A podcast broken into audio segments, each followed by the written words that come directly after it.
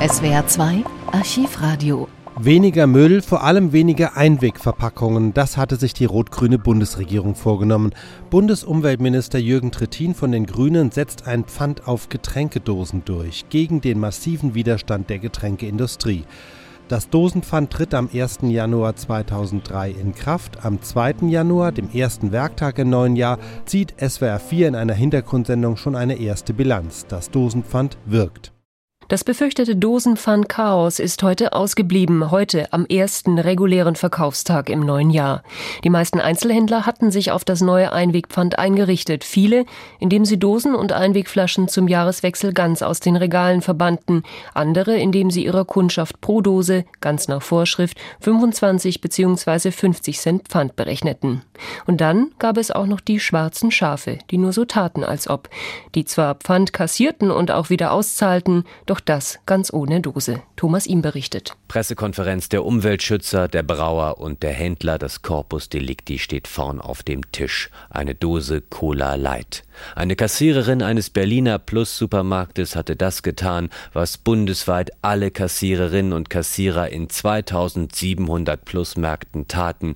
Sie verstieß gegen die Verpackungsverordnung. Hinter der Cola-Dose sitzt der Anwalt der Umweltschützer, Remo Klinger, und berichtet von seinem V-Mann-Einsatz an der Einkaufsfront. Ich habe also hier die volle Dose und habe den Beleg, dass ich das Pfandgeld schon längst wieder bekommen habe. Das war nach dem Kassenbon um 10.52 Uhr. Um 11 Uhr ging bei uns das Fax ein, dass eben Plus sich so nicht weiter verhalten wird und dies im Laufe des Tages abstellt. Die Plus-Märkte hatten ihren Kunden geraten, die Einwegverpackungen einfach wegzuwerfen. Das Einwegpfand wurde seltsamerweise auf die mitgelieferte Wertmarke erhoben und nicht auf die Ware. Was zunächst wie eine geniale juristische Trickserei aussah, erwies sich binnen Stunden als Rohrkrepierer. Das Umweltministerium in Berlin sprach von einem klaren Verstoß gegen die Verpackungsverordnung. Die Sprecherin des zum Tengelmann-Konzern gehörenden Unternehmens wollte gegenüber dem SWR Hauptstadtstudio nicht erläutern, warum ihre Geschäftsleitung so schnell klein beigab. Nach einer beispiellosen Prozessflut war jedenfalls am Mittag der letzte Widerstand gegen das Dosenpfand gebrochen und Jürgen Resch, Geschäftsführer beim Verband Deutsche Umwelthilfe, zog eine positive Bilanz. Wir rechnen im Moment, dass wir im ersten Quartal 2003 eine Erhöhung der Mehrwegquote auf ungefähr 65 Prozent erreichen und schätzen, dass sie Ende des Jahres auf ungefähr 50 Prozent abgesackt war. Damit wäre auch die Lenkungswirkung des Pflichtpfandes entsprechend belegt. Seit fünf Jahren liegt der Anteil der Mehrwegflaschen unter den vorgeschriebenen 72 Prozent. Einige hundert Testkäufe in Deutschland hatten am Vormittag gezeigt, das vermutete Chaos blieb aus, wenngleich jedes Geschäft bzw. jede Kette ihr eigenes Rückgabesystem hat. Den Aufbau eines einheitlichen Systems hatte der Handel versäumt, weil er bis zuletzt hoffte, das Einwegpfand juristisch kippen zu können. Der Staatssekretär im Bundesumweltministerium Rainer Barke kritisierte dies. Nun gibt es bei Rot-Grün wieder Hoffnungen, die jetzt geltende Verpackungsverordnung im Nachhinein zu überarbeiten, und zwar so, dass sie ganz einfach für umweltschädliche Verpackungen gilt und nicht in einer komplizierten Regel nach verschiedenen Getränkearten unterscheidet. Kein Chaos also an den Supermarktkassen heute. Offene Fragen gab es allerdings und vereinzelt auch verwirrte Kunden. Ich muss mich erst mal orientieren. In aller Ruhe liest der weißhaarige Kunde, was auf einem gelben Plakat am Eingang des Getränkemarktes von Edeka steht. Der Markt macht stellenweise einen geplünderten Eindruck. Ganze Regalreihen sind gähnend leer. Konrad Kreuzberg, Inhaber des Edeka-Ladens in der Südstadt von Koblenz. Wir haben uns mit der Edeka entschieden, aufgrund der Einführung der Pfandpflicht auf Einwegverpackungen für Bier, Mineralwässer und kohlensäurehaltige Erfrischungsgetränke haben wir alles aus dem Sortiment genommen und wir nehmen daher auch keine Einwegverpackungen in Zukunft zurück. Der Kunde, der genau das gerade auf dem Plakat gelesen hat, ist zufrieden mit der Regelung. Die Dosenflut ist ihm schon lange ein Dorn im Auge. Ich muss jeden Morgen durch die Rheinanlagen gehen und die sehen im Sommer dermaßen verschandelt aus. Überall liegen leere Dosen rum. Und das muss nicht sein. Um alle Flaschen und Dosen vor Einführung des Zwangswandes loszuwerden, waren die Getränke auf den letzten Drücker völlig heruntergesetzt worden. Die Rechnung des Lebensmittelhändlers ging auf, die Kunden griffen zu und die Regale waren schnell leer. Doch halt, da unten links im Regal sind doch noch Dosen. Sind die etwa vergessen worden? Nein, sagt Konrad Kreuzberg. Die dürfen auch weiterhin verkauft werden und zwar ohne Pfand. Das sind reine orangehaltige Getränke, da, das darf man führen. Im Regal geblieben sind auch zwei Gesundheitsdrinks, weil sie keine Kohlensäure enthalten. Ein dritter Gesundheitsdrink des gleichen Herstellers aber musste aus dem Regal verschwinden. Denn in dem Getränk ist Kohlensäure und somit müsste dafür Pfand gezahlt werden.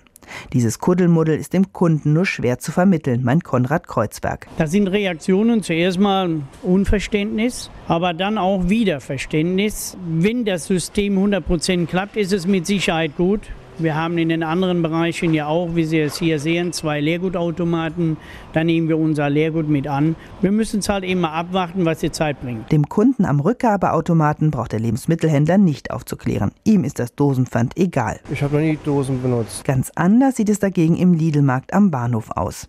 Zurzeit gibt es dort kein Wasser mehr in den PET-Flaschen zu kaufen. Das stört einen älteren Kunden sehr. Ja, auf jeden Fall. Nicht? Da muss man sich ja überlegen, wo bekomme ich jetzt was so anders her, ja, weil wir ja mal größtenteils Wasser trinken. Das waren diese zwei, zwei Liter Flaschen nicht aus Plastik und äh, das Wasser ist uns sehr gut bekommen, das war preiswert und das haben wir dann immer genommen deshalb auch. Im Gegensatz zu Edeka aber wird im Lidl weiterhin Bier in Dosen verkauft. Marktleiter Kuno Teschner. Von der Firma Lidl Eigenmarken, das entspricht Bier, Wasser, Apfelschorle. Sie kaufen die bei uns, bezahlen da Pfand halt mit drauf und können die dann wieder zurückgeben. Eine Kundin an der Kasse ist irritiert. Sie hat drei Dosen Bier gekauft und fragt, ob es Pfand zurückgibt. Weil mir wurde gesagt, ich muss einen Kassenbon bewahren. Doch der Marktleiter klärt sie auf. Den Kassenbon kann sie getrost wegwerfen. Das ist speziell auf dem Etikett, steht da das jeweilige Logo von Lidl mit drauf. Glücklich sind die Einzelhändler alle nicht mit dem Zwangspfand. Sie können sogar das Wort Dosenpfand nicht mehr hören. So ergeht es auch den Mitarbeitern in einem Getränkemarkt. Sie befürchten amerikanische Verhältnisse. Der Wohlstandsbürger schmeißt die Dosen trotz Pfand weg und der Obdachlose sammelt sie ein und tauscht die leeren Dosen gegen volle ein. Ein Beitrag von Sabine Kühlwein für den SWR 4 Blickpunkt. Monatelang hatten Einzelhandel und Verpackungsindustrie versucht, das gefürchtete Dosenpfand zu stoppen. Vergeblich. Seit dem Jahreswechsel gilt das Pflichtpfand auf bestimmte Einwegverpackungen. Ein einheitliches Rückgabesystem wie bei Mehrwegflaschen gibt es aber nicht. Für viele Kunden Grund genug, auf Mehrweg auch umzusteigen.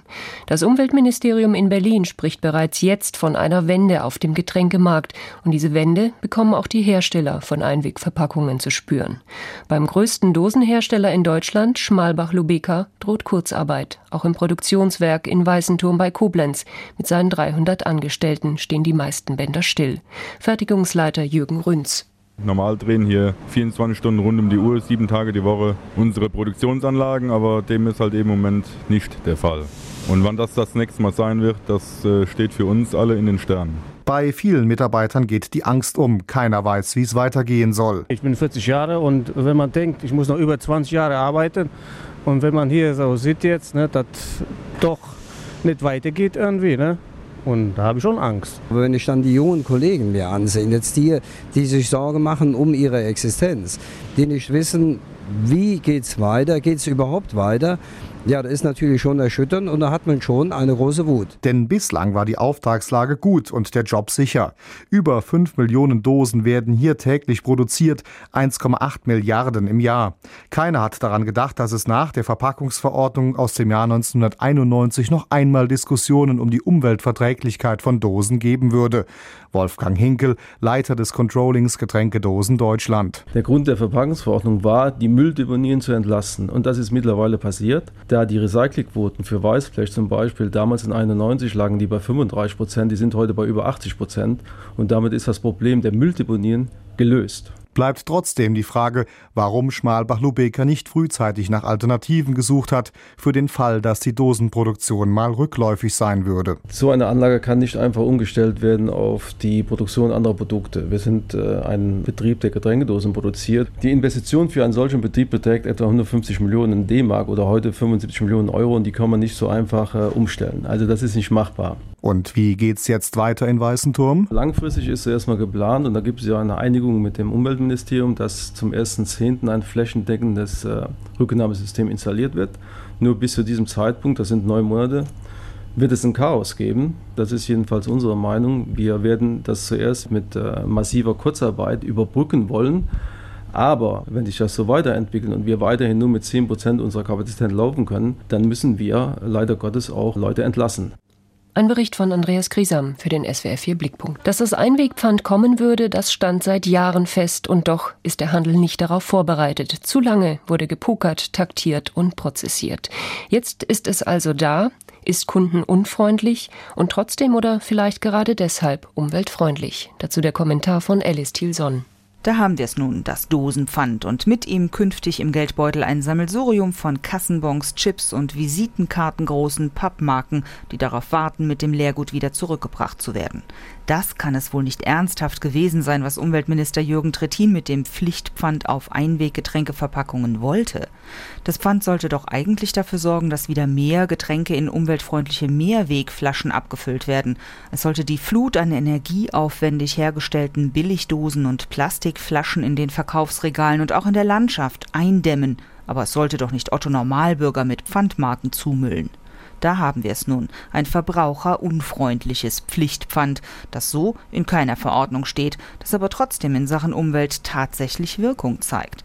Schon bevor überhaupt die erste Dose mit Pfand verkauft war, hatten zahlreiche Geschäfte ihre Vorräte an Einweggetränken verramscht und vorerst aus ihrem Sortiment gestrichen, um sich und vielleicht ja auch den Kunden diesen wirren Aufwand nicht anzutun. Und der Trend weg vom Einweg, der bekommt jetzt vielleicht noch einen Schub.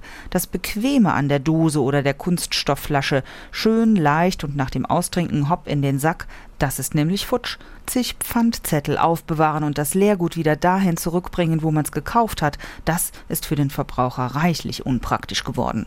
Und das muss sich der Handel selbst zuschreiben. Bis zuletzt hatte er gepokert, versucht per Gericht immer wieder eine neue Vollbremsung für die seit Jahren angekündigte Pfandregelung zu erreichen.